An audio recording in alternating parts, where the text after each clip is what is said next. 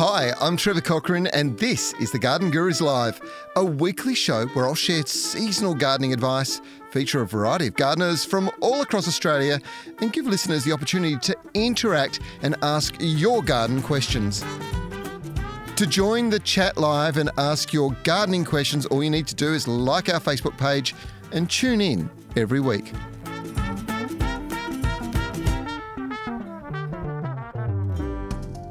This live stream is brought to you by the Water Corporation. Western Australia has its own unique climate, and with that comes its own set of challenges, particularly when it comes to creating a beautiful garden. Water Corporation has a wealth of resources to help master your garden, including a Waterwise plant directory, irrigation tips, and popular garden designs. To find out more, visit watercorporation.com.au forward slash waterwise. Hello, good morning. Welcome to Gardening the WA Way. It's an edition of the Garden Gurus Live brought to you by the Water Corporation. It's a beautiful Sunday morning here in WA. I'm just looking outside. And I just wish I was in the garden. Guys, for the next 90 minutes, we have got a fantastic program. It's an opportunity for you to learn a lot about well, water-wise gardening right here in WA but at the same time, a chance for you to ask your garden questions too. So we're going to encourage you to do that as much as you possibly can. We've got lots of prizes for you. There's three fabulous $25 vouchers to spend at Guildford Town Nursery at the Garden Centre down there, which is just sensational, by the way. If you haven't been, it's a great, great opportunity for you to go and spend some money. And you'll have a chance to meet Joanne Harris, who is probably one of our industry's, well, most knowledgeable people and certainly runs one of the most awarded garden centres in Australia. So, Joe will join us in the studio here a bit later on.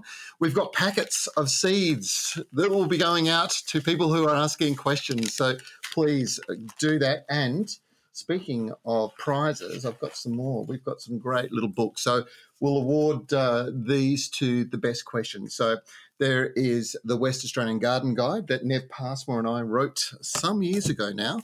Um, this is a great little book. I don't know whether you've seen this before. It's Two Dogs and a Garden. It's about uh, two beautiful dogs that live in this gorgeous garden in New South Wales. We've got Delish, which is all about growing your food. And all throughout this, it's the way to do it in a water wise way.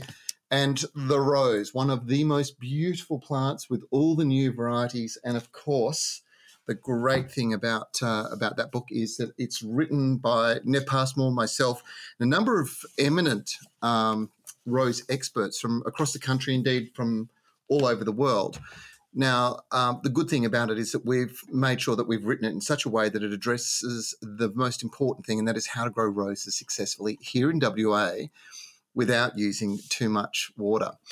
Now, as things are warming up, and we've got ourselves a pretty interesting day, we've had uh, a 30 degree day this week, which has been um, pretty amazing to, to get that sort of heat this time of the year, along with rain, along with cool weather, cool nights, and it really changes the way the garden performs. This week, we've got about 45 mils of rain predicted throughout the week. We've got some warm days, we've got some cold days. This is a great time of the year to be out in the garden, to be planting and doing some pretty exciting things. So we'll share those tips with you as we go. Um, we've got Terry Selleck joining us from the Turf Growers Association of WA. He'll talk about uh, watering um, your garden on these what we call fringe months. These are the months that you don't need to turn your sprinklers on necessarily, but Terry will tell us all about that. Uh, as far as technology goes, there's a lot of pretty interesting watering technology, and we've got um, Mirek joining us from Waterwise Landscaping. He's going to share some of his top tips. Mentioned Joanne before. Joanne will be joining us a bit later on in the show. You'll be able to ask Joe some questions uh, as well. She is an absolute gun. Nobody knows gardening quite as well as Joe. Shall we get into some questions? Maybe just before we do, I just want to emphasize it's really important you tell us where you're from within WA. We've got five climatic zones here. So it's really important that you do actually let us know where you are from and uh, even your suburbs. It does make a big difference with regards to um, exactly where you are north the river, south the river, if you're in the hills, uh, the different types of soils. All of these things do make a big difference to the advice that we'll provide. Let's get kicking off right in the heart of, uh, of our great state, the, the capital, Perth. Melissa has written in I've been advised that I should rip out my passion fruit and replace it as this one isn't growing well. It's in a pot for a year and then transplanted six months ago into this position. It receives the majority of sun in my garden and is watered well. What's the thoughts? Okay, well, generally, passion fruit, um, if they're going to perform, you'll find that they start to take off and start to grow pretty well within the first six months. Once you start chopping and changing and damaging the roots, it can set them back quite quite badly. And it also depends on what you've got, whether it's a seedling passion fruit or whether it is a grafted passion fruit. So if you've got an unhealthy grafted passion fruit, more often than not, you'll find that the rootstock will sucker up and you won't really get a good plant. My suggestion is that you probably look at putting in a fresh plant. I think if it's not performing and it's unhappy, um, and probably uh, there's a possibility it might have been a little bit root bound as well, that it's probably not going to take off. If it's sitting there and it's looking really unhappy this time of the year, um, it could be affected by cold, but more likely it is just an unhappy plant. So maybe take a look at getting one of those beautiful new varieties that are out there. Maybe we'll ask Joe about that a bit later on. Carol is in Riverton. Um, I was given a native plant that was pulled out of the ground. Now I'd like to know the best way to replant them and will they survive? Well, as a general rule, natives don't transplant super well, so it depends on how it was taken out of the ground, whether it's got soil around it. Um, one of the tricks with transplanting plants is to try and offset the shock of transplant by giving them a bit of a soak in Seasol. Um, it's a seaweed extract, and um, within it, what it does is effectively it's full of plant hormones. And any damaged roots, it tends to seal those roots off and encourage new feeder roots, those little fine white roots, to start to take off and grow. Um, if ever there was going to be a time to tr- successfully transplant natives, it's probably right now. So maybe uh, maybe give it a go. Give them a bit of a soak in Seasol. Get them into the ground. Make sure it's nice and moist. So water it, um, but don't go. You don't necessarily need to be putting them into um, into a potting mix as such. In this particular instance, uh, one of my one of my great friends is uh, an expert based up at Kings Park uh, he always talks about the importance of actually them growing in the natural soil that they're in. So as long as they're natives that have originated from this region, um, then then do that. If they're natives that have originated from other parts of Australia, and this is the problem with the word native, um, they may well need a, a, better soil. But look, I wouldn't be overly optimistic, but now's the time to, to do it. If you're ever you're going to have a shot, now's the shot. Now's the time to have a shot. Now we've got Julie. Julie's in Perth. Uh, what can I what can I use to fertilize my tree fern that's not looking happy? Well, the tree fern should be looking happy at the moment. And sort of certainly fertilizing is a is a good thing to do this time of the year because as things warm up, the ground warms up, the environment's better, there's more sunlight, they should be growing away. So a controlled release fertilizer is probably the thing I would suggest. It's always the safest way to go. You don't want to put too much on. And maybe just a little liquid feed with something like fish emulsion. That is always a good thing with ferns. They love that. that high P is really good for them.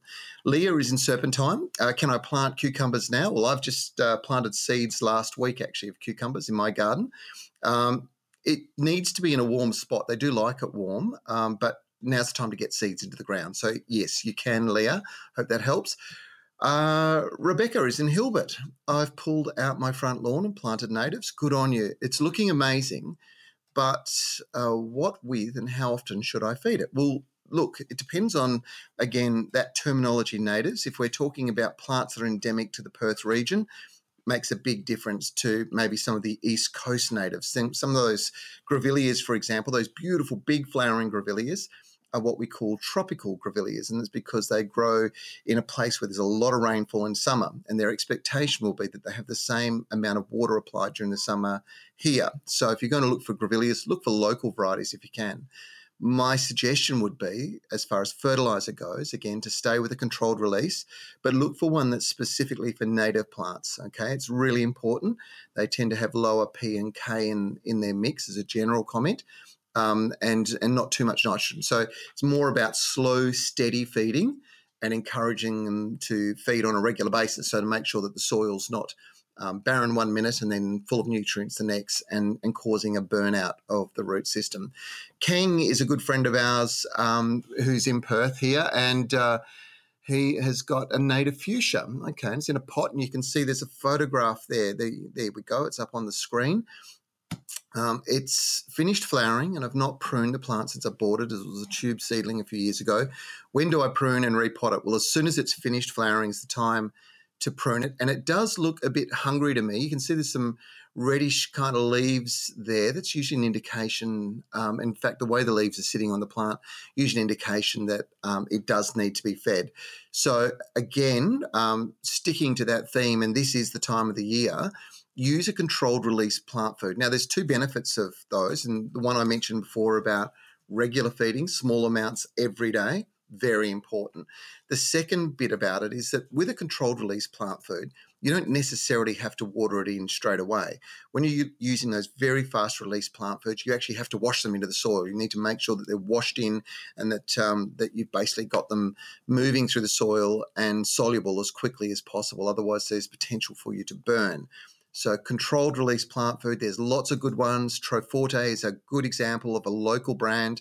Um, Osmocote was the world's leading brand. Um, there's there's a few of them out there now. So, keep your eye out when you pop into your local Waterwise garden centre. Okay, now I think I'm going to get Mikado to scroll down a little bit for me. Daniel is in Perth. Um, Daniel, let's have a look. Hedge of lily pillies. And again, you've sent us a photo. Folks, if, if there's something that you're looking for advice on, um, and you would like to uh, you would like to sort of describe it and and show us exactly what the damage looks like. This is an interesting one. It's got a hedge of lily pillies, um, 15 meters by one meter high. Um, they're established, but you've noticed infestations of borers, and they're eating their way through the stems of the plant. And you can see this galling that's occurring on the on the, the actual stems there. Um, it's quite an unusual problem. And it basically means that you're going to need to use a systemic um, insecticide to take control of this. It's it's not a sort of thing that I would commonly see with lily pillies. The most common problem usually is things like scales. Um, what I would recommend you do is that you head into your local garden centre and talk to them about a systemic insecticide. Generally, these days, um, there's some granulars that you kind of shake over the soil, water them in. They're taken up by the roots and they move through the sap. Now, when the borer lands and, and, and drills its hole and lays its eggs inside the, the stem under the bark, um, it's in contact with that sap and it'll generally kill off the eggs and stop that constant galling that you're seeing because that's what it is. It's developing these galls. What will happen is if you don't treat it with time, you get more and more of them, and the sap flow through the plant is interrupted. It ends up becoming quite stunted and woody, and eventually, um, you know, the plant will just fade away to nothing. So, into your local garden centre, talk to them about systemic insecticides, what they've got, maybe even take that photo in and show them. It's always a good thing to do. John is in Stirling. Uh, what's a good fertiliser for olive trees in pots? Again, we're sticking to the same theme, aren't we? We're all seeing our plants starting to grow. We know that it's time to give them food. Now, olive trees do prefer a, a proper fruit fertiliser, and there are a number of them that are out there. But again, I, I, would talk to your garden centre when you go in and pick it up, and I'd say to them, "Look, I've got olives. Um, if it was me at home, I would actually be using something at the moment that's probably organically based." Um, because they tend to be a little faster reacting in the short term, and your olives will basically you're going to have fruit on the tree at the moment or you're about to get flower so you've, you've probably just harvested you're about to get flowers the next few months is really the sort of period of time that olives are coming through so mine at home really i should have picked them all by now but i haven't um, and then I've got one tree, all the all the fruits gone, long gone, and it's just starting to produce uh, flowers. So my recommendation would be to go with something that has an organic base to it, but is a specialised fruit fertilizer. HL is in Perth, another one in the city. Um, I have some potted plants where I've applied liquid soil wetter on them. Uh, but still, when I'm but still when I water them, the water just seems to drain from the pots, like I wasted the water. What can I do? Well, it's an interesting thing. So there's probably a couple of things going on here, and you need to have a bit of a look at the, the soil in your pots. If the plants are quite uh, root bound, if they're quite intense with roots in there, they might have taken a lot of the goodness out. And they might just, it might be just a situation where that water is just draining through or running down the sides of the pots and not soaking in. Liquid soil wetters are generally, as a general comment, an exceptional way to get moisture into the heart. The other thing is you can get the granular forms, um, and there's a number of them. And of course, what you want to do is get a WaterWise accredited one. How do you find that? Well, you pop into the Water Corporation's website. It's probably the easiest thing to do. It's watercorporation.com.au forward slash waterwise, and you'll see a list of those recommended um, recommended wetting agents that are granular, and that's what you want to take a look at. I think so. Get that on, give it a good water. Um, this time of the year, if they're quite root bound, as I sort of suggested before, maybe it's time to take the plant out and repot it and put it in some nice fresh soil. And the last thing that you can do and should consider doing is making sure you put some kind of organic mulch over the top of the soil of the pot. Now, that's going to reduce the flow of water through that topsoil, giving the roots a bit more time to take up that that um, that moisture. So um, hopefully that helps. Well, we've got off to a pretty good start so far, and uh, we've answered a lot of questions. But I thought maybe it's time we talk to an expert when it comes to well gardens broadly, but but particularly also turf. Terry Selleck is from the Turf Growers Association of WA. Good morning, Terry. How are you? I'm good, Neville. How are you? Uh, I'm Trevor, but good, sorry, good sorry, point. Normally, normally Nev would actually be, be, in doing those sorts of things with us in the morning. He's um he's often a Winnebago, travelling around WA, enjoying the um the wildflowers at the moment. Though half his luck. Yes, half his luck. Sorry, mate. Yeah, that's all right. And how are you going? Going great. Um, you know, uh, things are starting to happen for us now. You know, winter's looks like it's coming to an end, and spring is starting to to uh, bring us a bit of warm weather. So, you know, for yeah. our industry, the grass is starting to grow and we're actually starting to see the mowers start up now. So things are looking good. That's fantastic. It's been a lot of rainfall through the winter months, and now we're moving into what is a, a, drier period. Obviously, summer is when it really dries out, and grass is actually motoring along and growing quite fast. What what's the sort of pattern we're on at the moment? Are you guys do you need to water, or are we able to get by with the um, with the amount of rainfall we're getting, you know, two or three showers a week? Yeah, no, we're we're not um, watering automatically yet at the moment at all. Um, basically, you know, we're monitoring each day um, what our soil moisture conditions are, and we're yep. only watering on an as needs basis at the moment.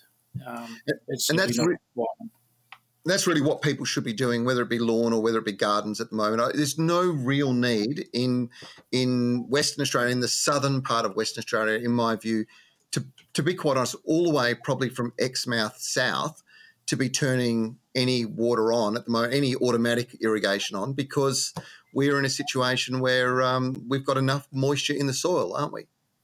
Correct. Yeah. I mean, you know, we were doing some works the other day, and you know, we've still got moisture all the way down three, four, five hundred mils. So um, the top's still nice and moist. The root zone was moist.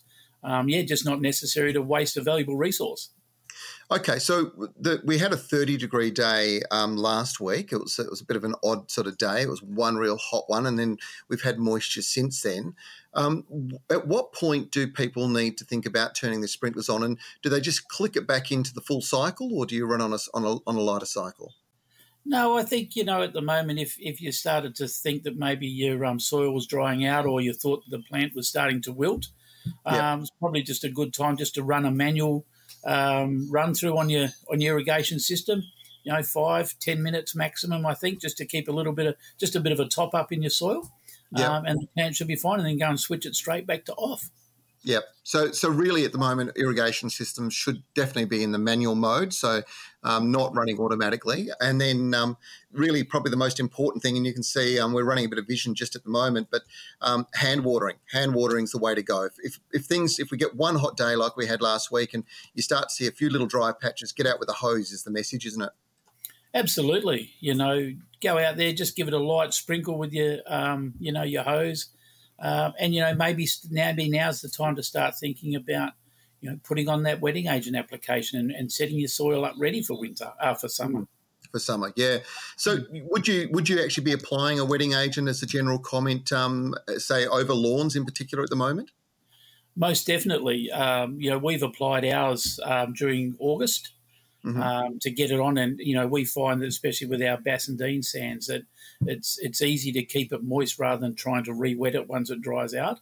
Um, yep. So we, we get our wetting agents on nice and early to make use of the, the moisture that's already in the soil.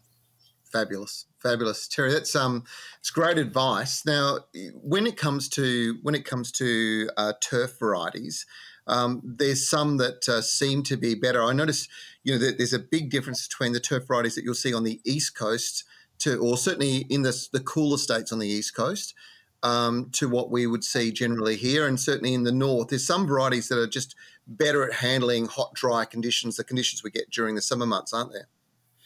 Yeah, there sure is. You know, we we um, you know we grow a, a, fair few different varieties over here in WA. All the turf growers from zoysias, buffaloes, kikuyus, different cooch varieties.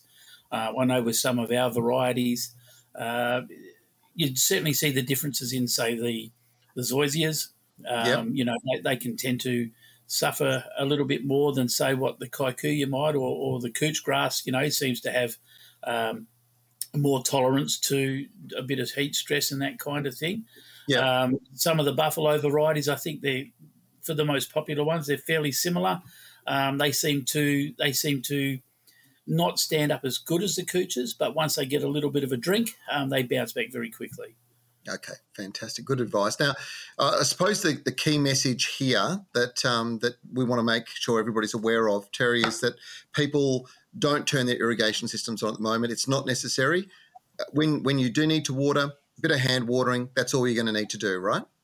Absolutely, hundred percent. And you know, probably like days like today, good idea to go outside, have a look at your sprinklers, clear them around, make sure there's nothing interfering with them. You know, when they pop up, make sure that they're clearing the top yep. of the turf, the nozzles are all working properly, everything's aligned. You know, all the sprinklers are the same. Um, you know, you don't have a rotator in there with a standard pop up, that mm-hmm. kind of thing. And just make sure you're delivering uniform water over the top of your turf. Brilliant advice. Terry Selleck, thank you very much for joining us. I appreciate that, and I'll pass on my regards to Neville for you too. Sorry, mate. I love it. It's, that happens all the time. Don't worry, mate. That's fine. Thanks for joining us this morning. Thanks, mate. Bye bye. The um, there are so many questions flowing through. So really good advice there, though. That that thing about water, we really don't need to be watering our gardens. But one of the most important things that I took from what Terry just provided then was to make sure that you're putting a wetting agent onto your onto your lawn or onto your garden now. And it's not about um, making sure that the water is always consistently getting through the soil. But what is really important here, I think, is that that you do hold moisture in there because it's a lot harder to wet a soil later on than it is to keep it wet. And that's where the benefit of putting wetting agents and being proactive in getting them in is so important. Now, shall we um, fly into some questions because we've got a few that are coming through and they're rippers actually. Vicky is in Subiaco, so I'm in Subiaco right now and it looks beautiful here, Vicky. Um, you wanted to ask a question about the systemic fungicide that you use on roses, that uh, you think there's one that's granular. I'm not aware of a granulated um, fungicide. Um, generally, fungicides are applied over the foliage, and um, it's all about pretty quick reaction. I'm going to give you a little bit of advice though. So, for many years, I've got 150 roses in my garden up in the Perth Hills. And for many years, I suffered from quite bad outbreaks of black spot. And it happened to be that the garden was protected on either side by large shrubs. So there was not a lot of wind flow going through the garden, a lot of air moving in around those roses. It was quite almost humid at certain times. And that was when I was getting my, my significant outbreaks. The other thing that was occurring was occasionally we were getting uh, on for the first couple of years, we're getting a lot of rain or heavy moisture at night this time of the year as new growth was emerging. And those two things are really significant problem. So I, I did a couple of things to change it so I don't have to apply fungicides. The first one was I actually removed some of those shrubs that were, were actually blocking airflow through and I made sure that we could get a lot better movement of, of air in between those roses. That's a very important thing uh, for a start because that will reduce the level of um, of spore that's moving from the fungus from plant to plant. The second thing was that I've made sure that we never have any water on those roses at night. So I can't do anything about rainfall, but I can certainly do things about irrigation or hand watering. Never wet them at night. Two really important mechanical things that you can change that will really make a big difference. The third thing is that I added a complex fertilizer. So you can buy fertilizers that are predominantly NPK, nitrogen, uh, phosphorus, and potassium. And that is more than enough to keep your plants growing quite strongly, as a general comment. But we are very much like plants. So if I have a diet that's lacking in calcium, I could be vulnerable to having osteoporosis. Or if I don't have enough vitamin C in my diet, I could develop scurvy. There are all these different types of diseases we get just through the lack of some core minerals or elements that we should be including in our diet. Plants are exactly the same. So I changed the type of fertilizer I use to using one that's got a base of 60 micro and macronutrients. It's the most complex you can get.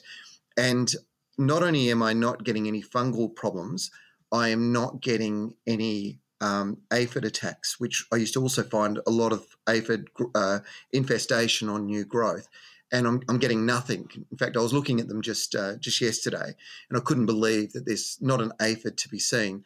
Um, this is really about the plant being strong and healthy, and it's also vitally important that you use these kinds of fertilizers when you're growing edible plants. And the reason is is that um, if we're eating the plant and the plant has has not got those mineral or minerals or nutrients, well, then we're missing out on it in our diet, and, and that's a significant problem as well. So, um, we have got we have got a lot of questions coming through. Please remember to hit the like button, and um, I'm going to fly through some of these because uh, I think I'm going to have to move a bit faster.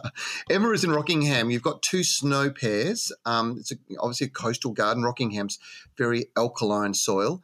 Um, when they had leaves before winter, they were yellowing with green veins. Some leaves were almost white. Can I help the trees, or do they just not like alkaline soil? So you've hit it right on the right on the head. The soil will be the pH will be um, too alkaline. So you need to counteract that. And there's two things you can do. So you can you can look at changing by using sulfur based fertilizers. Um, that will help a lot um, and it will slowly change the pH of the soil. May never change it enough, but it should change it a fair bit. Adding organics is like a buffer, so it tends to neutralize that. So mulching lots and lots around the base of those snow pears will make a big difference. The, the, the most important thing right at the moment is going to be to supplement the soil with iron. So those green veins um, that's the iron left in the leaf. All the rest of the leaf is lacking that. So the chlorophyll is disappearing because uh, plants need iron in the manufacture of chlorophyll. And that's why you're seeing the yellowing and the dark green veins in the leaves. So add some iron. Iron chelate is probably the fastest acting, but in the short term, I would actually suggest that maybe every three months you look at an application of iron sulfate. Remember the sulfate, acidic, that's going to help balance that pH out a little bit and deliver the iron the plants need as well on an ongoing basis. After 12 months, if you're not seeing a dramatic change in the colour of the leaves, it's highly possible but that the soil's just too alkaline and the trees are not going to perform and you may need to reconsider whether you have them or not. Um, again, the best source of information for this kind of stuff is your local Waterwise Garden Centre. If you can talk to them about it um, and show them what you're doing, they'll, they'll, I have no doubt they'll concur with my initial, uh, you know, diagnosis. But it's the long term that's really important. Look at adjusting the soil pH. Dave's in Duncraig. I just wanted the best way to remove weeds in brick paving. Well, look, the truth of the matter is there's some amazing um, weed sprays now that are naturally based. They use pelargonic acid, which is a, a naturally formed acid that comes from pelargoniums of all plants. Um, and uh, if you spray that over the top of the paving, it'll take the weeds out, it'll take moss out as well. Julia's in Kalamunda. My lawn's full of different weeds. I put grass seeds that have grown with the rainy weather, but now it's gone brown since it's been mowed. Um, in summer, this lawn looks terrible. So it's the, the, the short answer, Julia, is that applying a weed and feed, a general hose on weed and feed fertilizer, is going to take out a lot of those broader leaf weeds. But some of those weeds that you're probably seeing are things like winter grass and also bindi. And it's probably too late to take the bindi out. You might still be able to treat bindi before it, it produces seed, but the winter grass um, has definitely started dropping seed already. So one year seeds generally leaves you with seven years weeds. It's an old gardening story, and you are going to have to look at a selective herbicide, but you want to do it ideally in around the sort of well, July at the latest, probably next year. And it's worth making a note in your diary. Put it in, say, I need to put a selective herbicide through, and that'll make a big difference. Sorry for that spectacular little bit of noise there. Um, so hope, hopefully that helps. Now, Julia um, has got a second question for us. My garden's full of caterpillars and grasshoppers. What can I do? Um, grasshoppers is interesting because uh, I'm not seeing too many of them, but I have heard a few people saying that they've got very large grasshoppers doing a fair bit of damage at the moment. And um, I was talking to Sue McDougall about this recently, and, and she recommends manually going around and pulling them off by hand. There are some baits that you can buy. So there's a, a grasshopper and cricket bait from David Gray's. It's basically a bran bait. Um, I would be very careful in applying that. The active ingredients are pretty toxic kind of chemical, but it does take out grasshoppers when they're in plague proportions. If they're not in plague proportions, go and remove them by hand. Caterpillars, well, there's a couple of really good naturally based derived, um, they're bacterially derived uh, treatments for caterpillars that just upset their digestive process and stop them from eating your plants. One's called Dipel, the other one's called Success, and um, both of them very, very effective. Eileen is in Midland. What's wrong with my azalea? Some have got very small leaves and are mottled. You've probably got azalea lace bug, and you're in Midland. I'd be popping down to uh, down to Guildford um, Nursery do, yeah, sorry, just have a look there. Sorry, you're moving so much, Michaela. I lost it for a second there. I'd be popping down to um, down to Guildford and having a chat to Joe and the team because there's a couple of different treatments for that with azaleas, and it does need to be treated. It's probably the damage is probably done, but you can break the population so that it doesn't do so much damage um, next time round. And uh, probably the other thing is that if the leaves are very, very small, they probably need a feed. Um, I hope that helps, Eileen. Uh, Christine is in Stirling. Good morning, Christine, and uh, thank you for your greetings. I ended up spot treating the creeping oxalis in my palmetto lawn. Obviously, there are now dead patches in the lawn. I'm wondering how long it will take for the lawn to grow again. You've treated it with some mineral magic, and I'm hoping that that will help. Um, help the soil, and I'm assuming some fertilizer will be required. So, look with mineral magic. So that that's um, biogenic amorphic silica. Uh, that is a product that if it's in the soil, it's really good. You do not want it on the surface of the soil though, because it's got this natural absorbency, so it's going to draw moisture out of the soil. So be very, very careful with something like that, Christine. What I would be recommending you do is if you put some down, I'd get the garden fork out and I would um, be forking as many holes as I can and I'd wash and try and get it to wash into the ground. Um, really, the key is not applying something like that, which is a soil improver. What you need to do is you need to feed your lawn. Now is the time to get the lawn growing. And as the weather gets warm, as the days, there's more sunlight hours in the days, we're so lucky to live where we are. Um, lawns love those conditions. So now is the time to be applying a good all round lawn fertilizer. There's some great ones out there, so so check it out and um, and give it a good feed. That's the trick. Eve is in Jandakot. Do any WA natives require water saving crystals in the planting hole? I wondered if this would help with our long hot summers. Water saving crystals, as a general comment, um, are very helpful for plants that do not have well developed root systems. And if it's a WA native, they've evolved in our soils naturally. They really don't need those sorts of things added. The important thing is that, that you do try and get their root system as established as you can, and probably just a chunky mulch over the top of the soil. So, again, head to the Water Corporation's website um, forward slash Waterwise and check out the product range of Waterwise mulches. Um, you want ideally a big bark, chunky bark mulch. It reduces the it reduces the evaporation, but it, it sort of insulates the soil. So it leaves moisture in there longer. And if your plants are only just establishing, it'll give them a chance to, um, to I suppose, get through their first summer. Uh, I will make one point about, uh, about watering uh, WA natives. And that is that once you've got them established, you shouldn't need to necessarily hand water them definitely not irrigate them again because they've evolved in our environment. They're able to handle our long, hot summers and long periods of time without rainfall. So sometimes, in actual fact, irrigating them can cause more problems. All right, uh, Ryan. And Ryan, we've got somebody joined us from Melbourne. That's okay. We've got a couple of uh, questions coming from Melbourne. Alocasias are very prone to spider mites. How do I prevent infestation in the first place? So the best thing you can do, Ryan, is to get yourself some predatory mites. So there are um, predatory insects that you can get. I would Google it online, um, and uh, the, the, the first source of information is a website called the Good Bugs. Um, check that out. They have um, a good list of the people that pr- provide them. They're actually bred just north of Perth um, and also in Adelaide, then shipped all over the country. But that's the way to solve your spider mite problem. Um, it really is just a, a pest that once it's um, once it's established and its populations are quite large, it's hard to um, to slow down. But bring in the predatory pests, there'll there'll be some there, but they'll always be in balance. Fiona is in Serpentine. That's back here in the west. Is it still okay to wetter soil the garden now? while it's so wet? Well, the little bit of advice we had before from Terry was that, um, yeah, look, this is a great time of the year to be getting uh, making sure you've got a wetting agent down. They did it for their turf in August. So definitely get it in now. It's just making sure that the soil doesn't dry out, that it does uh, absorb every drop that basically um, falls between now and, and the, the really long dry period of summer. Jennifer is in Melbourne. My quinces are in bloom. What do I spray to make sure there's no little black grubs getting into the fruit? Jennifer, um, don't spray anything because uh, really the black grubs, you're probably talking about a fruit fly, and they're not going to occur until the fruit's fully developed.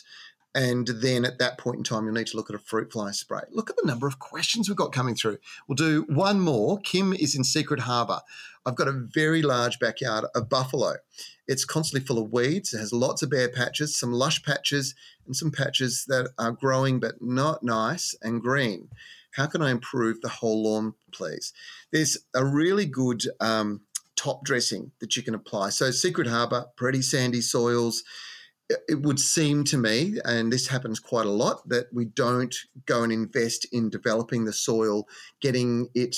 So, the biggest investment you can make for a garden before you plant anything is in your soil. So, get lots of organics in there, get maybe a clay base in there. So, something like um, Soil Solver or one of those uh, kaolin clay products mix them into the soil get it consistently throughout the soil, then lay your turf, and you will always have a lush green lawn.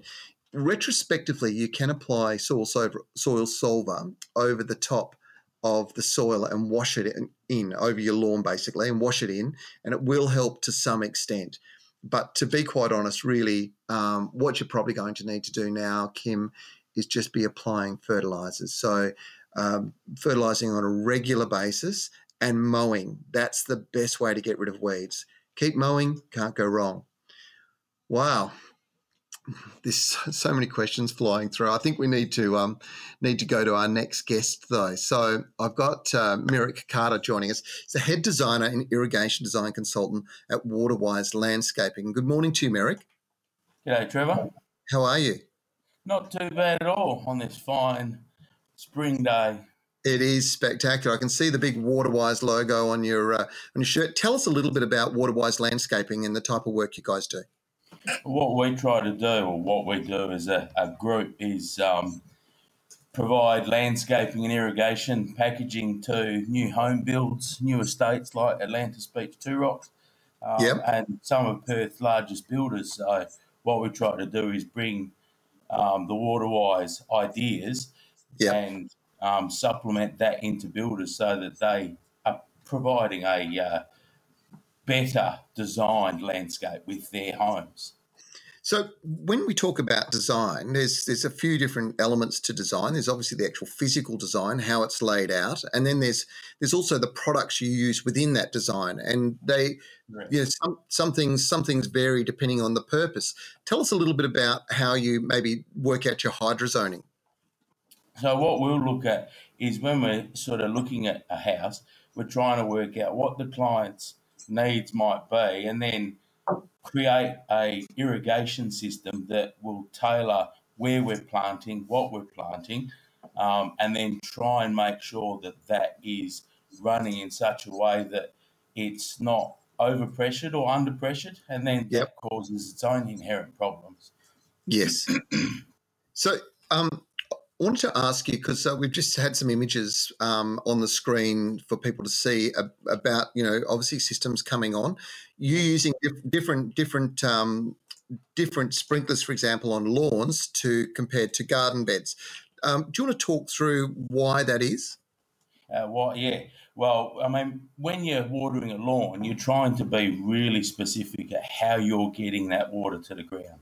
Like mm-hmm. The lawn really wants a perfect 10 mil of water across its entire surface. If it doesn't get that, it gets quite dry in places, and then you get those yellowing dry spots appearing. Yeah.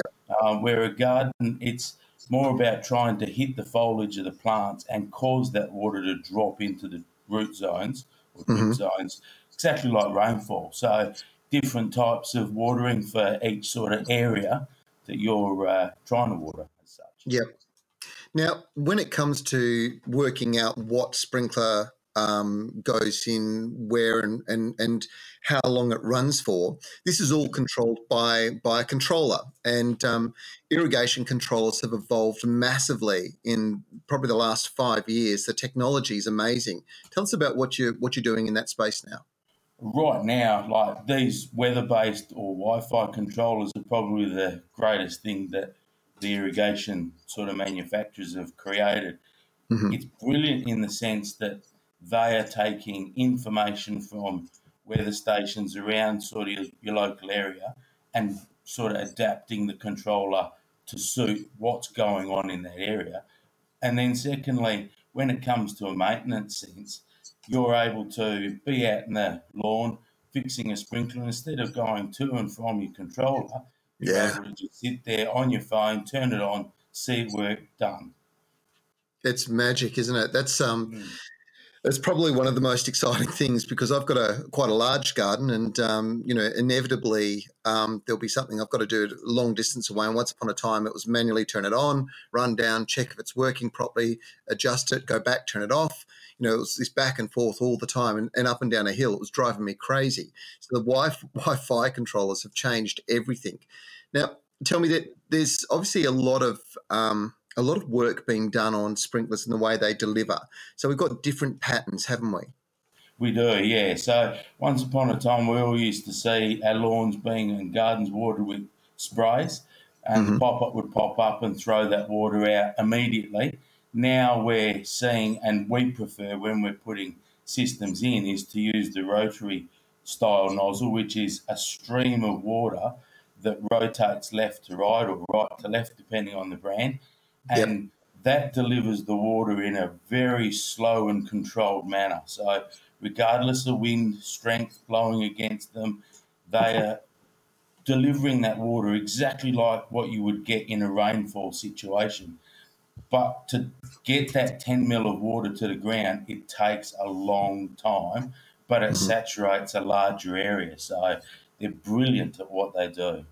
Yeah, it's it's it really is quite clever, isn't it? And it's that you you raised the point previously, but it's about that consistent delivery, consistent amount of water all over the whole lawn. There's two things that do that. One is great design, so that you're getting head to head coverage, uh, from sprinkler to sprinkler. But but uh, the second thing is obviously making sure that the the sprinkler itself is delivering, and that's where that technology comes in. Mate, um, I know we've got questions coming in left, right, and centre at the moment, but I did want to ask you um, your five top tips for right now when it comes to irrigation systems. What people don't need to be turning them on at the moment, do they?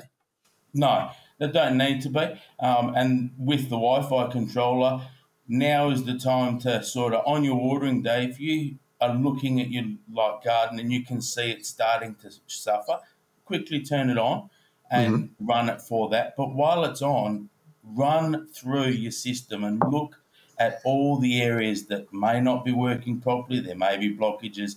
A zone might not be working. So mm-hmm. now is the perfect time to make sure that the system is perfectly running so that come the warmer months, everything's the way that it's supposed to be. Mm-hmm. Great advice. Another sort of really good tip right now is to make sure that you've got your controllers set to about 50% of its runtime because we're going to want to start to put a little bit of water on, just not mm-hmm. a lot of water. Yep. Terrific. That's great advice, Mirek. Thank you very much for for joining us this morning. I think um, we've covered off a lot of great points here, and it's certainly um, it's uh, the time to be making sure that uh, you don't have any broken sprinklers, that you any work if they're blocked, if there's any work that needs to be done, do your maintenance, but don't turn your sprinklers on. Do a bit of hand watering, and occasionally maybe run them if we do have. Uh, a, run of warm weather, but we've still got a couple of months, I think, before we're into that. We've had a lot of rainfall uh, soil moisture levels are great. So, uh, really good advice, mate. Thanks so much for joining us this morning. My pleasure. All right, that's uh, it's a great bit of advice there from Mirek, and it's um, one of those things. If you want to learn more about WaterWise irrigation products, probably one of the best uh, websites you can go to is the smartwatermark.org forward slash products. Now, there's a huge amount of research done on WaterWise irrigation products on that website. So it is smartwatermark.org forward slash products. Check it out. Okay. I am going to fly into some of these questions and then I really do want to get Joe Harris joining me because Joanne has been so patient sitting here waiting and listening to what's going on. Let's uh, go to Ardross. Aroonies and Ardross, you've got saffron bulbs. They're growing well in a pot, but now they're drying. Do you know why this would be? because I've been checking and they are well watered. I would suspect that at the moment, if it's saffron bulbs that uh, and they're drying out, that you might need to be giving that wa- that uh, soil a dose of of wetting agent. And the reason I'm saying that is because um, it's very unusual that they would be drying out. We have had a few drier days. It is warming up, and the first thing that's going to show that is pots. So it's probably an indication that the soil is probably not quite right. Get a wetting agent in there, give it a good drench, and that should hopefully stop that decline. Diana is in Swan View. You've got clay soils there. Hollyhocks seem to attract a lot of pests, especially large grasshoppers. And there's some small ones there as well. Well, if you've got big ones, you're definitely going to have small ones, um, which then they go in and they eat everything else in the garden. How do I get rid of the hollyhocks? My garden's only 12 months old. Look, I would suggest that maybe you, um, again, you're in Swan View, so you could pop down to um, down to Guildford um, Garden Centre and, and, just pop uh, pop in and have a chat to Joe.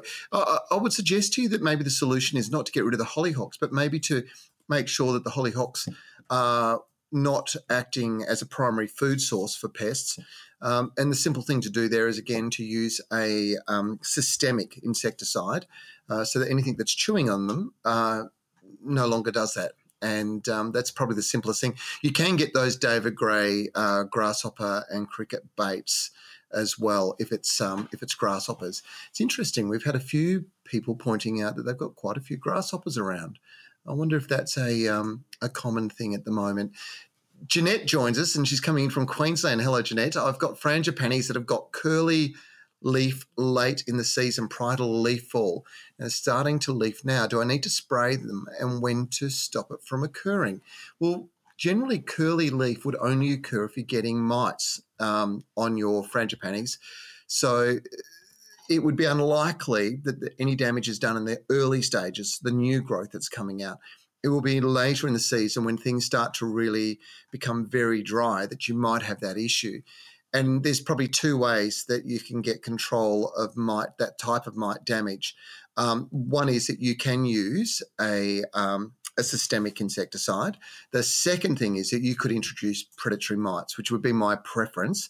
And I did mention the Good Bug um, website previously. Do some research, check it out.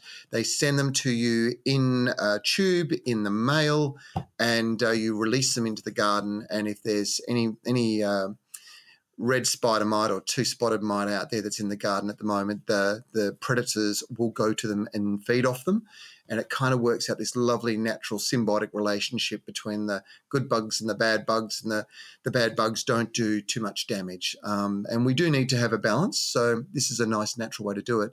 Staying in Queensland just for one second, we've got a heap of gardenias. Oh, uh, one of my standard plants leaves are turning yellow and dropping.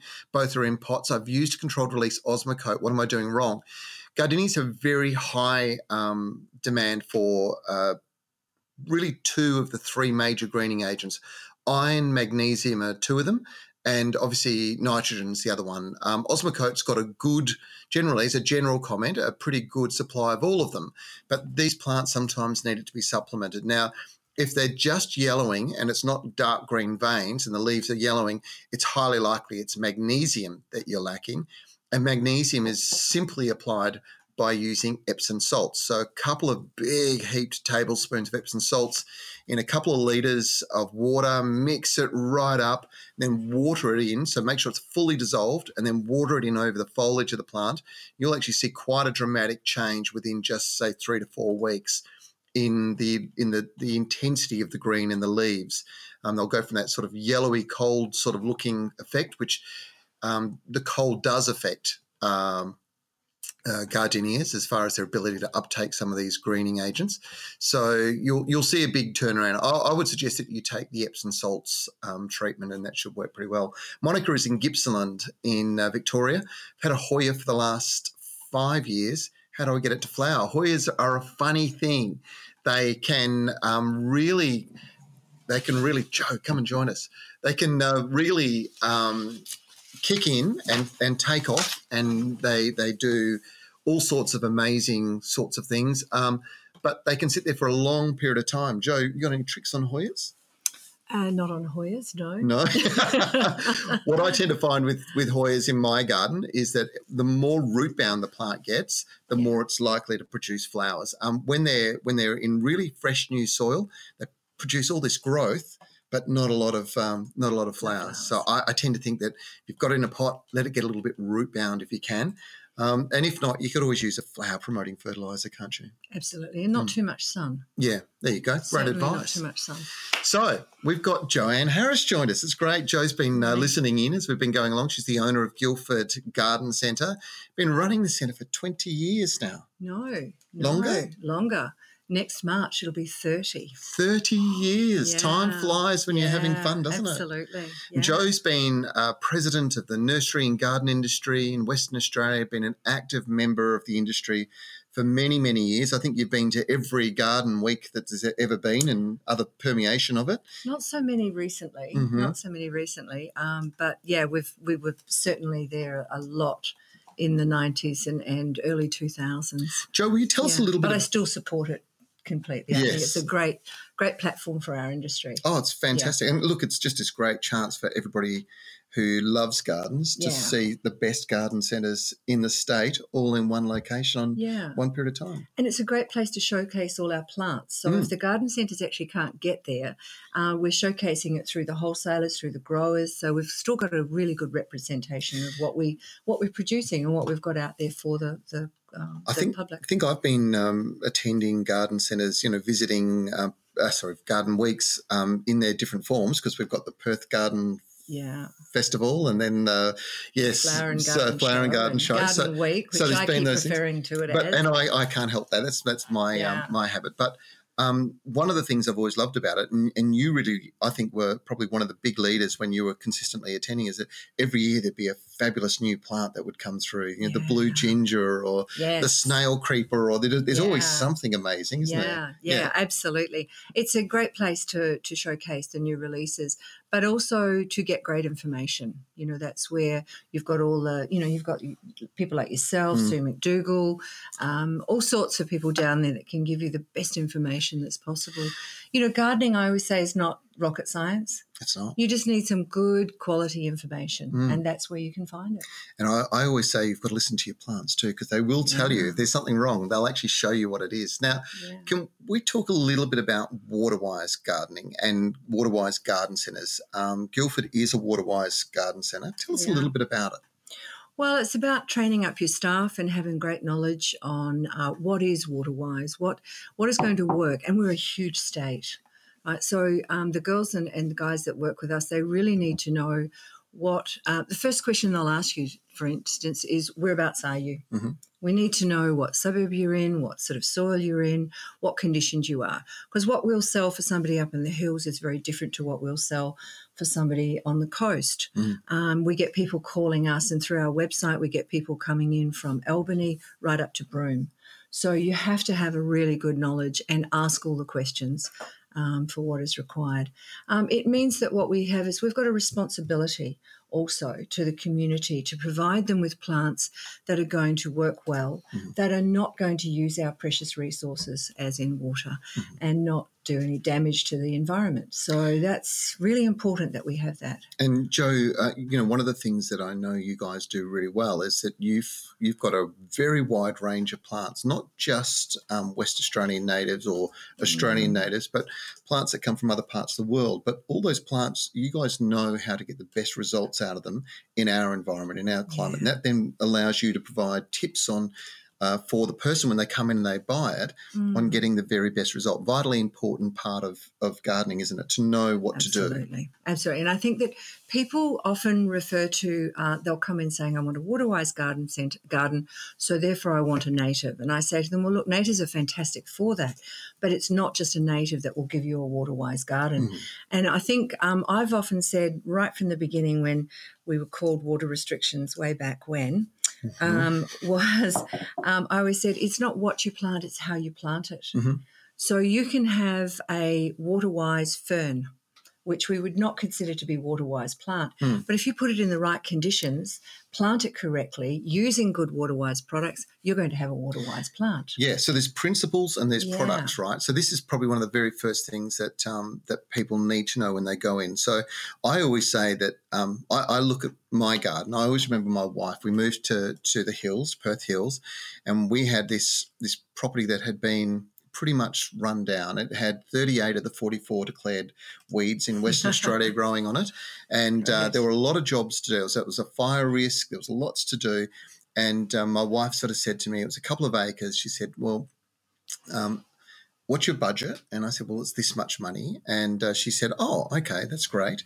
Um, okay, well, look, let's let's do that. So we allocated that money. She's the accountant in the family, so that was a big deal for her. And I remember standing on the deck looking out over all this black dirt and irrigation system and just going, wow, look at this. This is fantastic. And she's looking and she's going, but we spent 80% of the budget on the dirt. And I said, yeah, I know, but isn't it great dirt? And, and, I looked around and she had tears streaming down her face. She's like, oh, what have I done?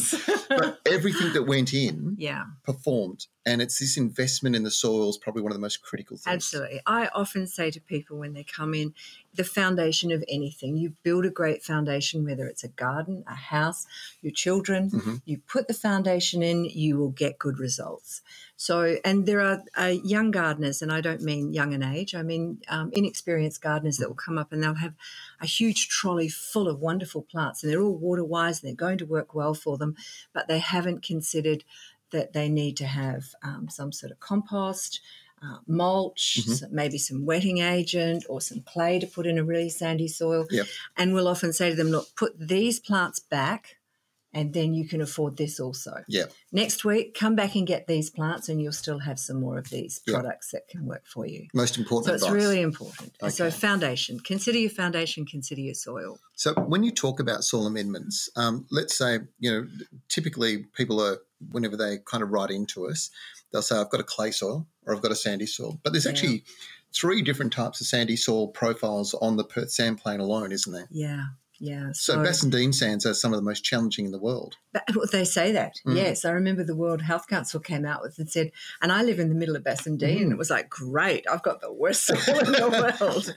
So it's a matter of feeding without overfeeding. It's a matter of putting in the right um, soil conditioners. Um, you know, you cannot just throw a plant into a Bassendean sand mm-hmm. and expect it to survive. Well, it can actually survive it can survive, but you're going to pay for an awful lot of water. Yep. And you're going to waste a lot of water. Mm-hmm.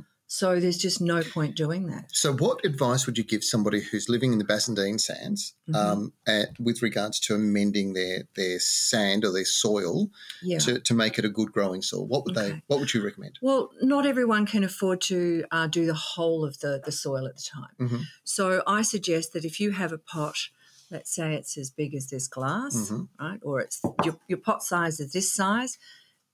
That's your whole size. Double at least double the size yep. of the pot, and for the depth, mm-hmm. right?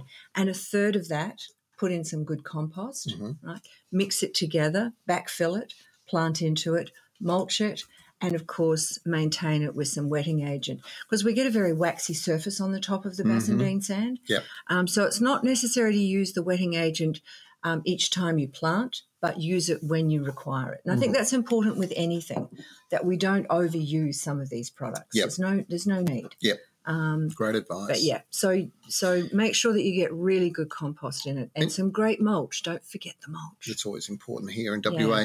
Um, now, right next door to where you are, um, there's also quite heavy clays. We've got, you know, the sort of almost salt pan in some places, and then you know heavy, Mm. thick clays. Yeah. What what do people do in that instance? Because it's a rare bit of advice that you would be giving in WA for people with heavier soils. Well, in Guildford, it's like road base. Mm. It's heavy, heavy. I think you could make really good pots out of it.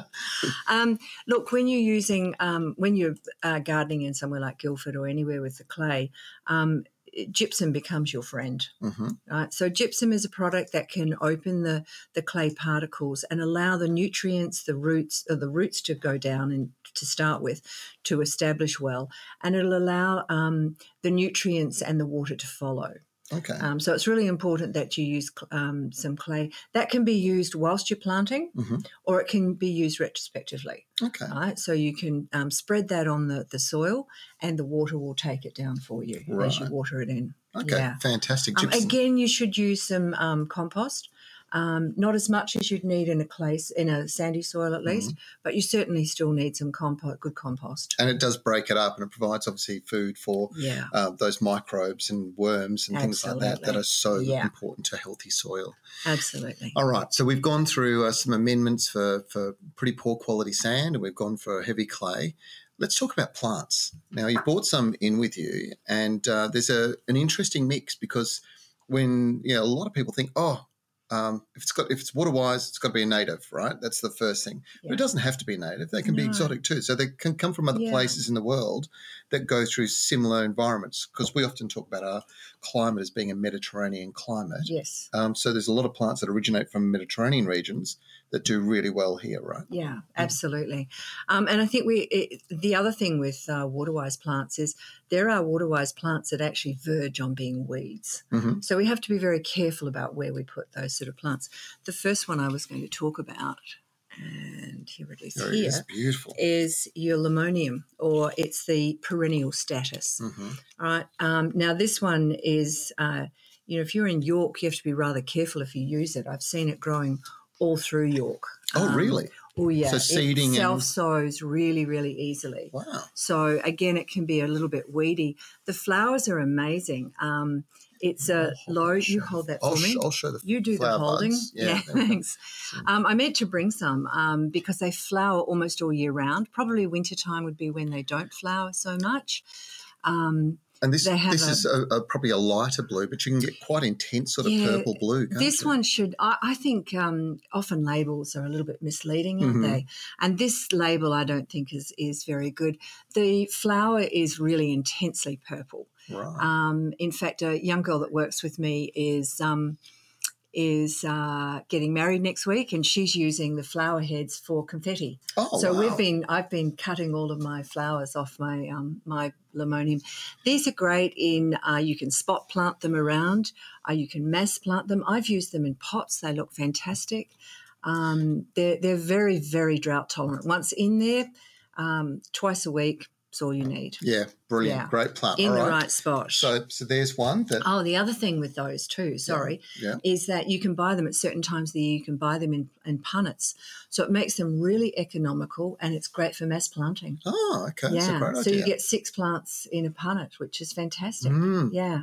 All right. Uh, very, very good water wise plant, particularly if you want to have. Um, if it's, a lot of people love that cottage garden effect, Yeah. and, and you don't have to go for English cottage garden No. plants. You can actually go for these that originate from Mediterranean regions that are exceptionally good at creating the effect, right? yeah. Love it.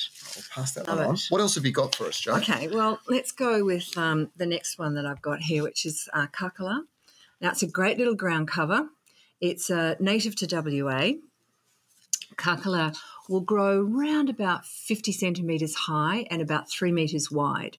Um, often known as pig face or ice plant. That's what I knew as a, as a kid, but um, This one's Karkalla been- is the Karkalla is the Noongar name, right? Uh, Is it Yes, it's Yeah. one of the Noongar names. There's actually two, and don't ask me what the other one is because I can't right. pronounce it.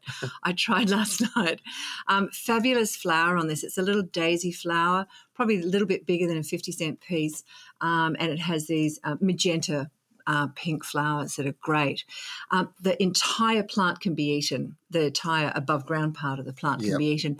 So the leaves can be um, eaten fresh in a salad. Um, they can be sautéed lightly and used um, in cooking, you know, in, in uh, I don't know, a, a vegetable dish of some sort. And then um, the flower even can be eaten, but Mhm. the fruit that comes in after the flower apparently is the best part of it.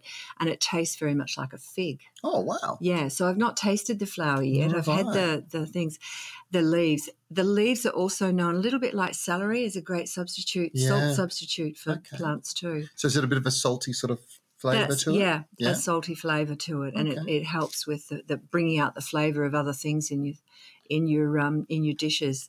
Uh, really, really a great verge plant. Mhm. Really, really drought tolerant. You know, plant it once established, and that's the other thing I think with water wise plants.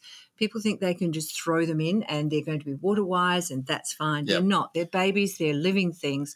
You need to establish them, and then they'll be water wise for you. Yeah, I, look, we planted this at the Water Corporation's um, headquarters in Leederville as one of the plants because there's some Yeah. sandy spots there where water and they're on, on a slope and water just will Yeah. run off. It's almost impossible.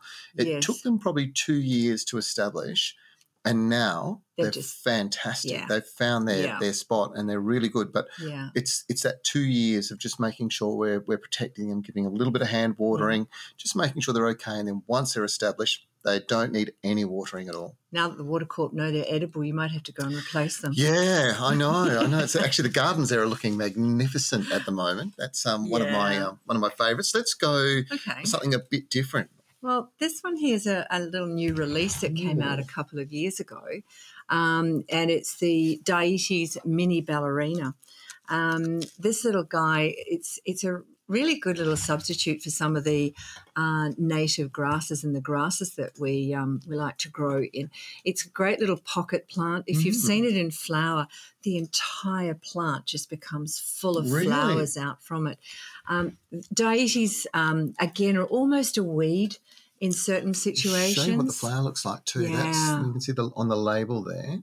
Um, how beautiful that is. That's really beautiful. It's a creamy flower with a little um, orangey brown splotch on each petal. Um, Gorgeous. common name is um, it's the iris, Yes. So, so, uh, African uh, iris. African, African or yeah, iris. yeah. So Um, it's great. It flowers profusely and very, very water wise. Great for a pot. Um, I've seen people growing them indoors in a very light area. really, Not sure how well it would flower unless you've got it in a really, in, uh, really Different. easy, Yeah. you know, really good, well lit area. but uh, this would be a wonderful border plant, or if you just want a, a nice low growing Yeah. um, garden, this is the perfect. Well, a lot of people don't want things like agapanthus, but Mm. they want that low. This reminds me a little bit like um, the snowball agapanthus, the little Yes, dwarf little- one yeah. That has this profuse flowers. I actually had uh, not the dwarf one, but the bigger one in my garden, and I didn't know.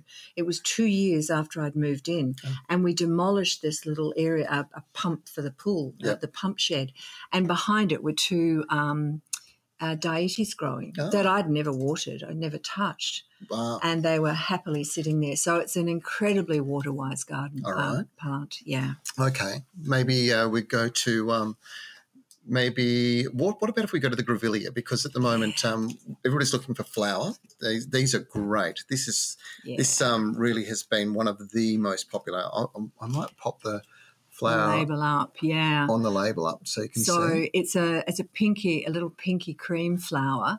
Um, I like this. Um, there's a couple of reasons why I really like this one. One, it's a low growing plant. So Mm-hmm. again, it, it's um, I think it's around about 30 centimeters high by about uh, a meter wide. I'm not going to I check. think it's I'm got a pretty spread of about a metre. Yeah, Yeah. yeah. Um, and it's I like the leaf. Often, you know, grevilleas can be quite harsh on the skin. A lot of people can have a reaction to them, but this one is soft. It's one of what they call the woolly leaf. So it's a really soft little plant and easy to grow, and it profusely flowers. One of the things I like about this is that 20 cents from every sale goes towards Free the beers. Oh, that's great. so I think it kind of Yeah. adds back into the community and Yeah. adds something Yeah. else to it. Yeah, woolly, Um, woolly, woolly bear hero. It's a grevillea, um, and full sun.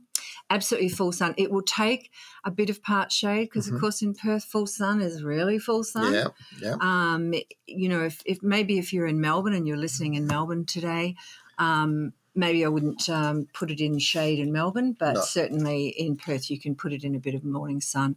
Um, the other thing with that too is the fertilizer. You want to stay below three percent phosphorus. Right, with any of your, your natives, you Yep, want to be careful about what you do with your Good advice. so those those. those native, um, specialised native plant fertilisers, the general Yeah. comment will always have that as a as the, the limit to what's what's going Yeah, to be about there. one one point seven, I think, is about the. the Th- This one over here, this next one you've got, no, I was going to going to go to this because at the moment we we do a food show um, here at Guru Productions as well, yeah. and all the chefs they're all into saltbush at the moment. So Yes. using the foliage of saltbush, this is a really interesting one. Tell us a little bit about it. I love this one. I love grey plants, the accent that it gives into a garden. In fact, I'm renovating my house at the end of the year and I want to renovate my garden too. And I've got this plan to put this underneath a whole bunch of um, uh, uh, Oakville Crimson Spire trees, which Oh, have the bronze coloured leaf, Mhm. and then use this as a hedge under that. Wow, And clip it, and then have a little green hedge. So layer it that'll and have the three beautiful. So you get the the, Yeah. the distinct colours. Now, just tell me a little bit about how big this gets. So this one, it's interesting. I was because I don't know this plant particularly well. I haven't grown it yet. Um, and when I did some research on it, they say anywhere from 1.2 to 2 meters. Mm, Um, but most people, and some of the research I did with the people I know I can rely on their research, Yep. um, I think if you keep it around about one meter and you tip prune it because it can get woody. mhm. So you don't want to let it take off. If you do, you're going to probably have to plant underplant it to Yeah. really make it look good. Um, Interestingly, you raised this point before, but um, it, it's important to remember that a lot of these labels are actually made on the East Coast. And Yeah. they'll often refer to conditions over there, not to West Coast conditions. I, but there's two always two classics I use. So remember when um, Magnolia Teddy Bear first came out? yes. Um, the, the breeder at the time, um, he sent me a, a few plants to put in my garden. He said four meters maximum. Well, they've got to be eight to nine meters now. They're massive, and uh, it's a beautiful, you know, it's a beautiful plant, and I love it and everything else. But if I was planting for that reason that I only wanted it to that height, it would have been a, a bit of Yeah. bit of a bad mistake. And the label still says four point five meters maximum height. yeah. And the other one was um, Pinkabelle, which is a West Australian apple. yes. And uh, that again was a, a four meter tree that um, is at least six and a half in my Yeah, my garden. So it performs differently, and, and a lot of that's because whilst we might have challenging summers with it being hot and dry. Um, we have long days where we've got lots of light, and plants can really grow Yeah, well if we give them the right conditions. yeah, absolutely. This is a good example. This one, I reckon. yeah, yeah. But but the chefs are using the foliage, so you could be using that in the kitchen. But but as a as a landscaper, I'd be using the accent, the, the variation between yeah, absolutely. colours. I love grey plants in the garden. You know, at night time on a full moon, it's the grey plants that are your little beacons that They really shine parts of your garden, and they can add. They just add that accent um, to it um, Mm. So to your so, garden. so just to just to clarify, this this is the the what we call the saltbush commonly, Fragrant salt but bush. fragrant saltbush, but Yeah. its grey edge is this particular yeah, variety. yeah. Okay, and it's one because there are a lot of different types of saltbush there are. that you can actually get your hands on and, and grow right. at home. Yeah, this this is um, a really. Uh, I thought more of an ornamental plant than Mhm. it was an edible, but I'm going to go and do some more research now that you've mentioned it. Okay, well, there we go. Yeah. All right, what else have you got? Let's go for something exotic, Okay. maybe. All right, so this one I've got it in a big pot, so I'll hold it Wow. down Yeah, here. I'll hold that. Um, thank you. So this is the Radermachera summer scent. Um, and some people say that this is kind of going to take over from the likes of Murraya, which I don't know ever will take over no, from Murraya. Murraya's a great. Murraya is just a wonderful plant, but it has a similar leaf to a Murraya. Mm, Um, it's a little bit yellow in a pot. It's uh, like anything. It's like a child that you put out in the cold and winter without a jumper on. It, in a pot, it doesn't particularly like it, um, but in the ground, it's fine. It doesn't have that um, yellowing look. It's got a, um, a uh, pretty little flower. It's cream with a yellow throat. It's a pinky cream with a yellow throat, and it um, it flowers in the summertime, obviously, and it's a lightly scented plant. Mm. This was introduced Um, by um, Darwin Plant Wholesalers from a right? selection um, that was growing in India that he found and and bought in India Ah. and Sri Lanka, uh, where it's used extensively in quite tropical kind of conditions. But it does exceptionally well down here in the cooler Ah. climates too, doesn't it? Okay, it does. It Mm. does. In fact, and I was concerned that it wasn't a plant that was going to be particularly water wise or that it would withstand some of our conditions until a friend of mine and I, another horticulturalist, and we went to Kalbarri for a week.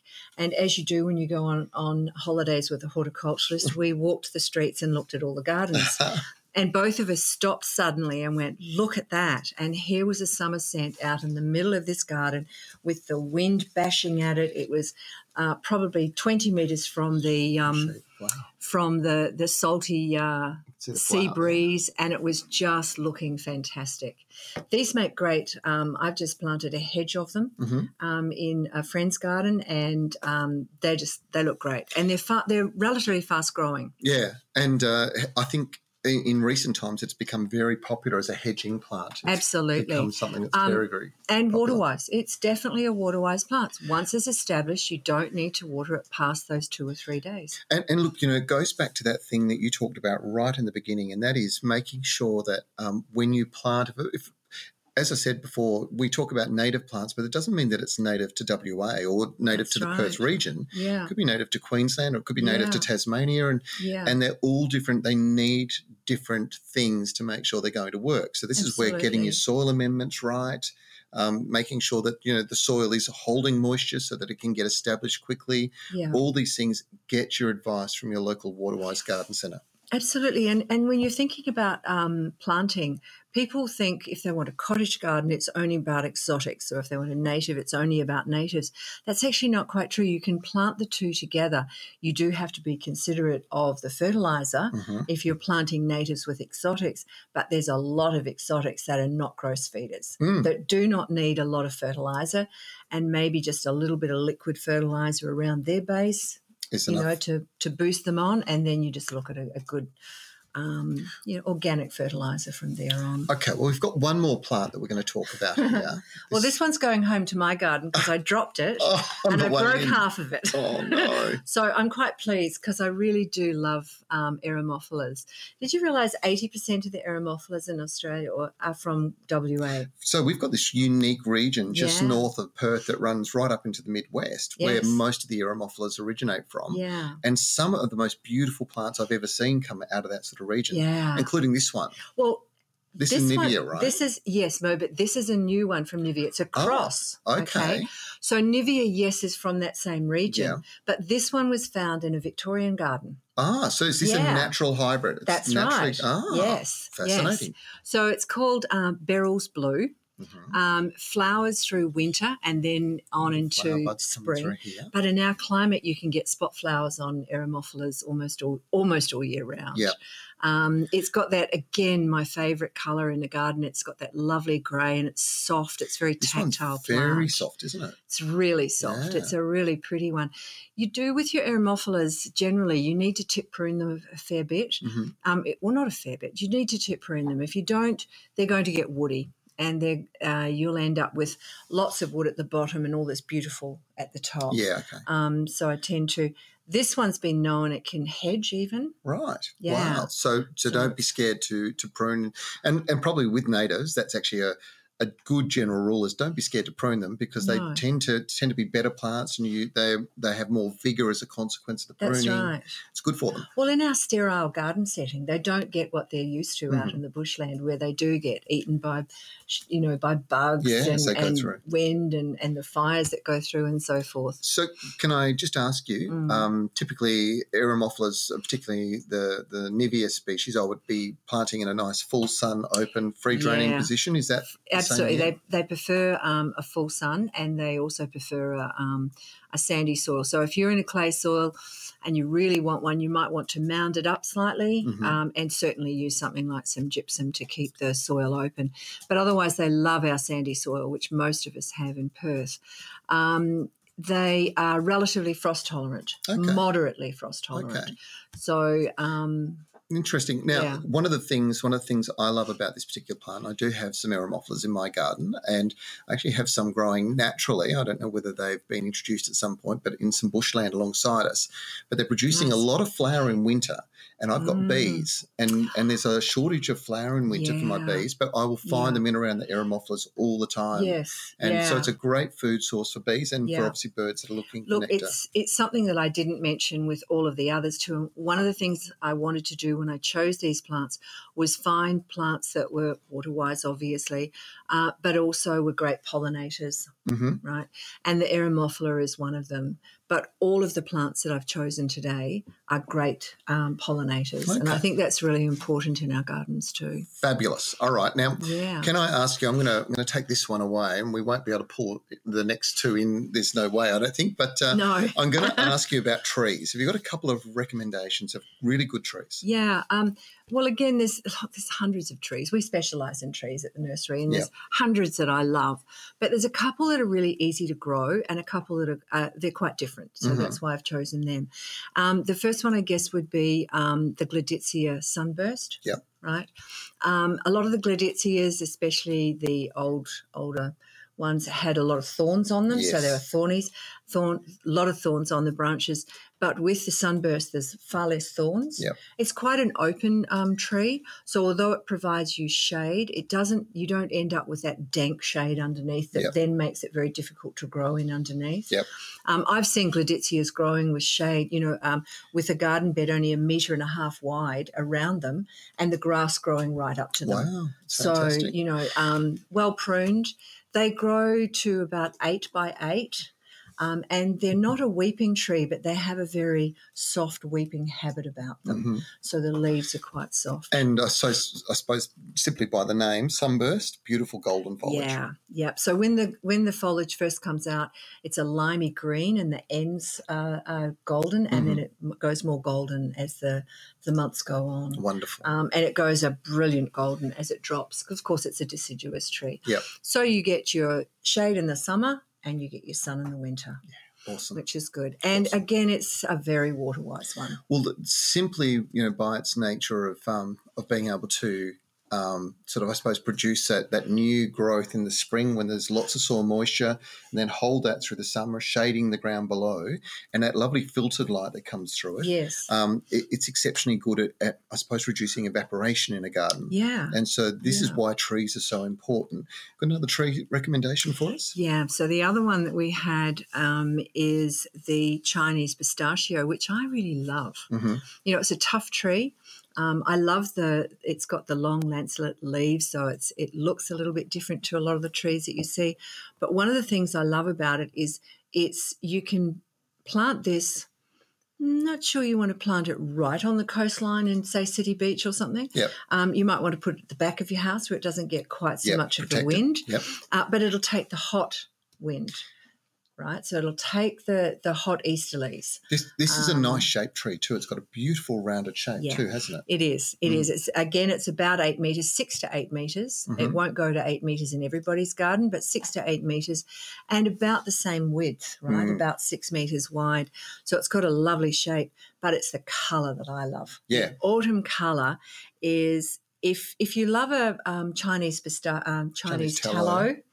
You'll love a Chinese pistachio, Mm. right? Yep. Um, and it's just that little bit different, but the colours are amazing. It's it's brilliant oranges and reds and a little bit of gold in there too. And Joe, you you probably few people know the the range of deciduous trees and how they perform, but you know often we'll see trees that are introduced, and if you're if you're within sort of a reasonable, say five to, to ten k's from the coast, some of those deciduous trees never colour up like they would on the label or like you'd see in a magazine. They just Yeah. don't get it cold enough, or no, maybe the conditions are just not the right conditions. But in this particular instance, here's a, an ornamental deciduous tree that is just spectacular. and it'll give you that. Mm. You might get like you might get in the hills, In the a little bit more than I will Yep. down on the flatland. Yep.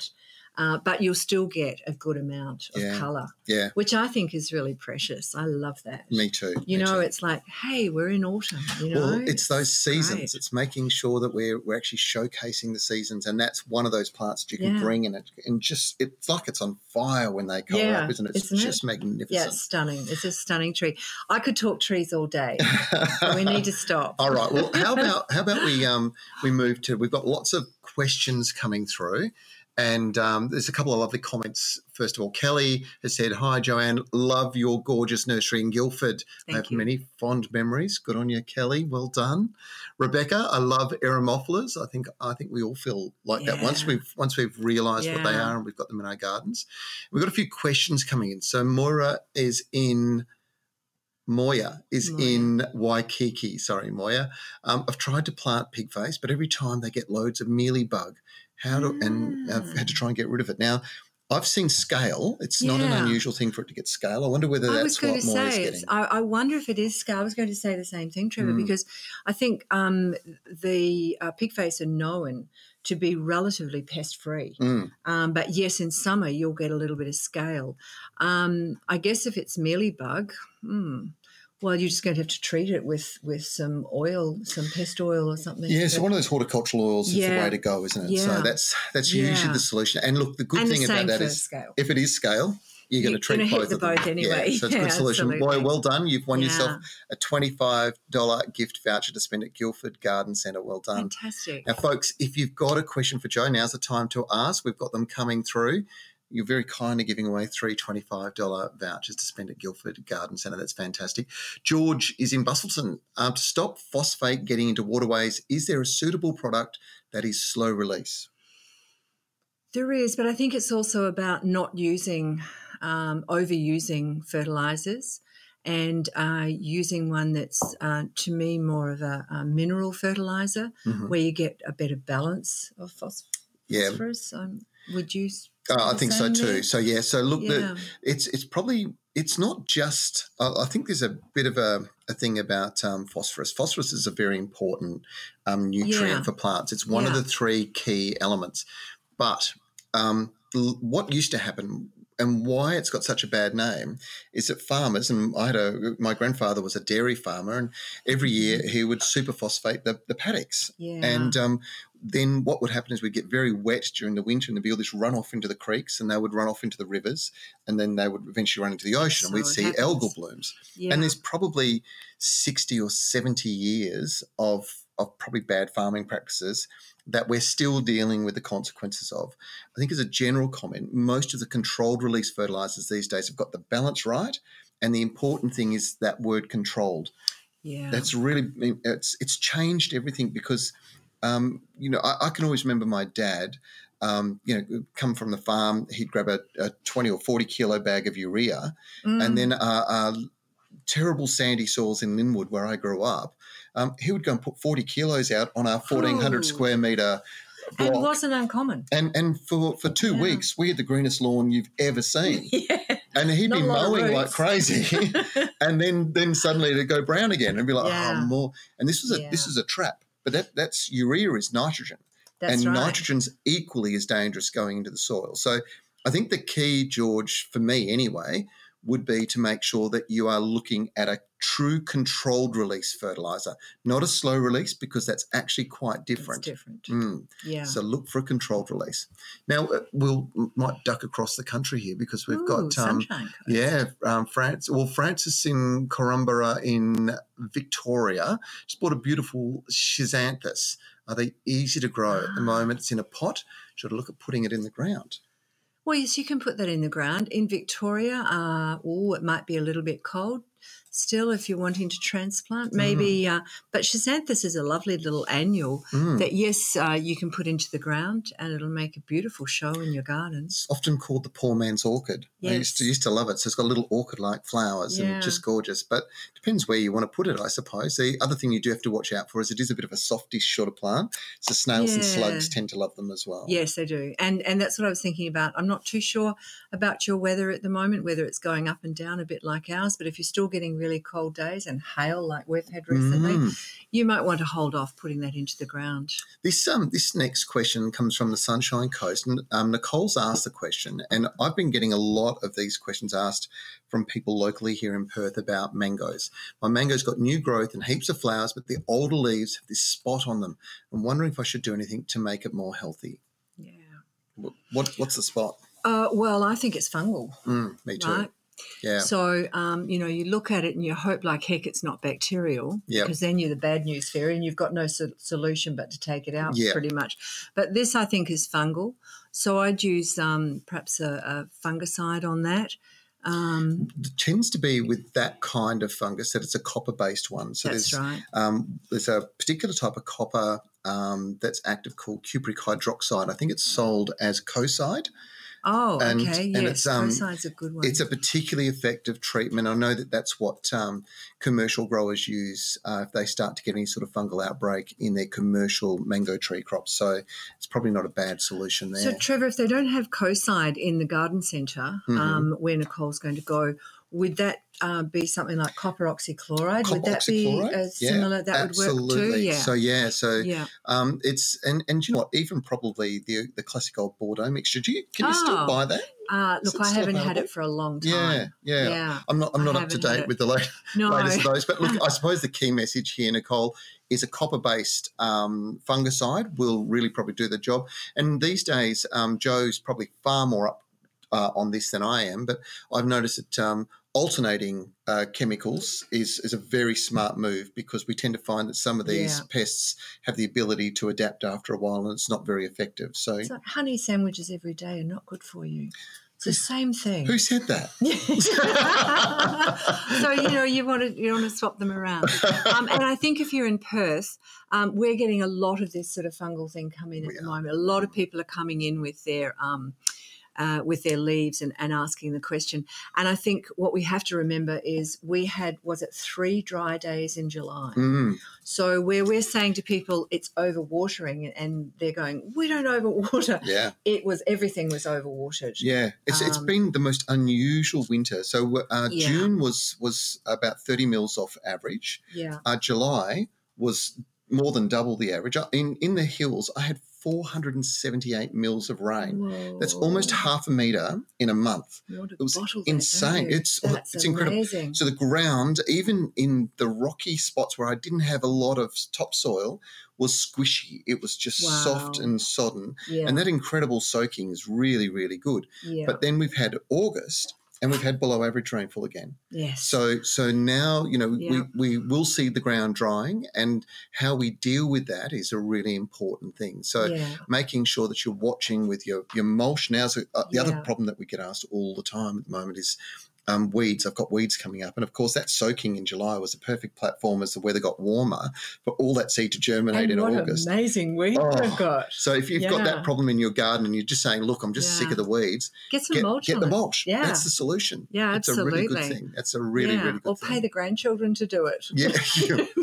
yeah. Oh, well, Yeah. good luck with that. I've got a, I've got a few teenagers that I can't convince to do that. Let so alone the grandchildren. yeah, don't know. Just quickly going back to that, if you if you are concerned about anything fungal or anything spotted on your leaves, uh, just go into your garden, take some leaves, go Leaves, into your yeah. garden centre and get some good advice on, on what it is. That's what garden centres, what the Yeah. traditional garden centre has always been so good at doing is Yeah. helping you and talking through your specific situation. And absolutely. that's an important thing is to understand the environment you're in. Once you once you've got you know an expert giving you a bit of advice, it'll solve you making all those small mistakes that we make as we learn about the environment. And you know, with technology these days, I know we have a website and we encourage people to send in photos. Yeah.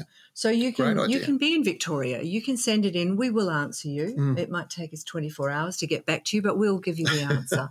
Now, don't forget to hit the like button if you're watching on this beautiful sunny Sunday morning. Um, Joanne, uh, sorry, uh, Christine in Stirling. Hi, hi, Christine. She's a great supporter of ours. Um, went to your nursery about two years ago, got a silver sword philodendron. It's going so well that I think it needs a trim and a repot.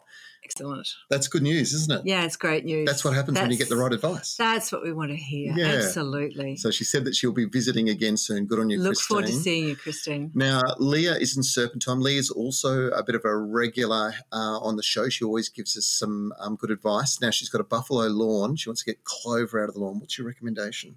Well, there's a couple of different things. You can have a cup of tea in one hand Mhm. and a fork in the other, Mhm. which is going to take you forever. or you can get yourself um, some, um, there are some herbicides that will work on Yep. it. Um, You got to make sure because it's a buffalo lawn. If you're going to use one of those a hose on weed and feed kind of things, you get the right one. Because and if you're not sure what your lawn is, I always say just go for the buffalo one Yeah. because it'll still do the same job as, as the fine leaf lawn. That's right. Variety. That's so right. But do ask and get the right one. Do explain which lawn you've got, whether Mm. you've got cooch or you've got a buffalo, or we, we refer to it as a fine leaf or a, a broadleaf. broadleaf, great. And that makes it easy for people and they don't have to fret about whether Yep. they know what they've got. That's brilliant Yeah. advice. How Yeah. good this morning been? Fantastic. It's been great Mhm. having you come in, Joe. I really appreciate you doing that and sharing your amazing knowledge and advice. If you were to leave us with three golden tips for this time of the year, what would the most important things be just at this moment? Prepare your soil. Mhm. Get ready for summer. You know, it, it's still cool. Uh, but it's going to it will hit us and you've got to get your mulch on so get some mulch um, know what your soil is doing know if it's um, going to have that waxy uh, crust on it and get some uh, wetting agent and just enjoy your garden Mm. just get out Now's there the time to do it. plant as much as you want to enjoy what you've got get the right advice and enjoy your garden? Now, I know Yeah. we've we've been doing um, this predominantly for West Australians, but we know that we've had some people tuning in from other parts of the country as well. And at the moment, uh, there are so many people that are in lockdown. You know, a huge portion of the country is in some form of lockdown, and you've been unable to get out and get around and and and socialise in the neighbourhood the way you may have done. Um, from from my point of view, one of the best things you can do for your personal health uh, that will reduce stress levels and make you feel so good is go and spend a bit of time in your garden. And it doesn't matter whether you're whether you're in that situation or whether you're just here and um, and you're feeling a bit stressed. Take your shoes off, yes walk out, have a bit of a walk around, have a bit of a look, soak it up, smell the perfume. yeah You know, enjoy this glorious day we've got here, and get um, some most vitamin it. D get your hands in the soil It's good for you. yeah it's good it- for the is soul. good for you and it's good for the soul Now, we've got to say a big Yeah. thank you to today's sponsor, the Water Corporation. They've made this show possible. And if you want to know anything more about Waterwise gardening, and remember, that's how we have to garden here in WA. That is the WA way.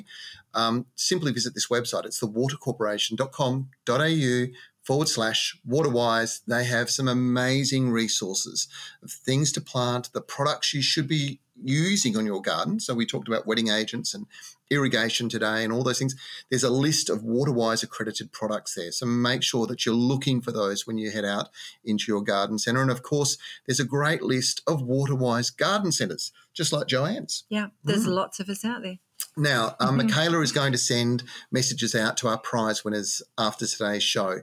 Thank you very much for your support. If you want any more information, you know you can always jump onto our website, catch up with previous stories from the Garden Gurus TV show. Um, easy thing to do go to thegardengurus.tv or our YouTube channel, thegardengurus.tv. It's been actually um, very, very popular. Everybody's watching whole episodes, and it's a really convenient way to watch when you want. Today's session is going to be turned into a podcast. It will pop up on Spotify or Apple Podcast or Audible.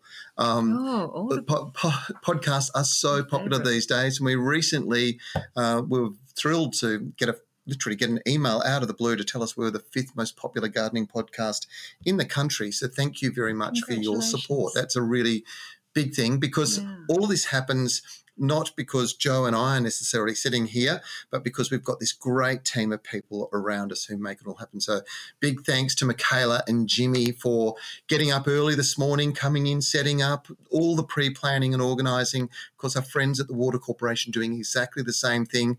Now, the good news is we are back tomorrow, so make sure you tune in. It's 10 a.m. Western Standard Time, 12 p.m. Australian Eastern Standard Time for those people who've tuned in from the East Coast, and I will answer all all your gardening questions. Joe, thanks for joining us. My pleasure.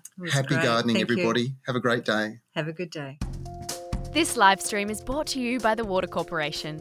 Western Australia has its own unique climate, and with that comes its own set of challenges, particularly when it comes to creating a beautiful garden.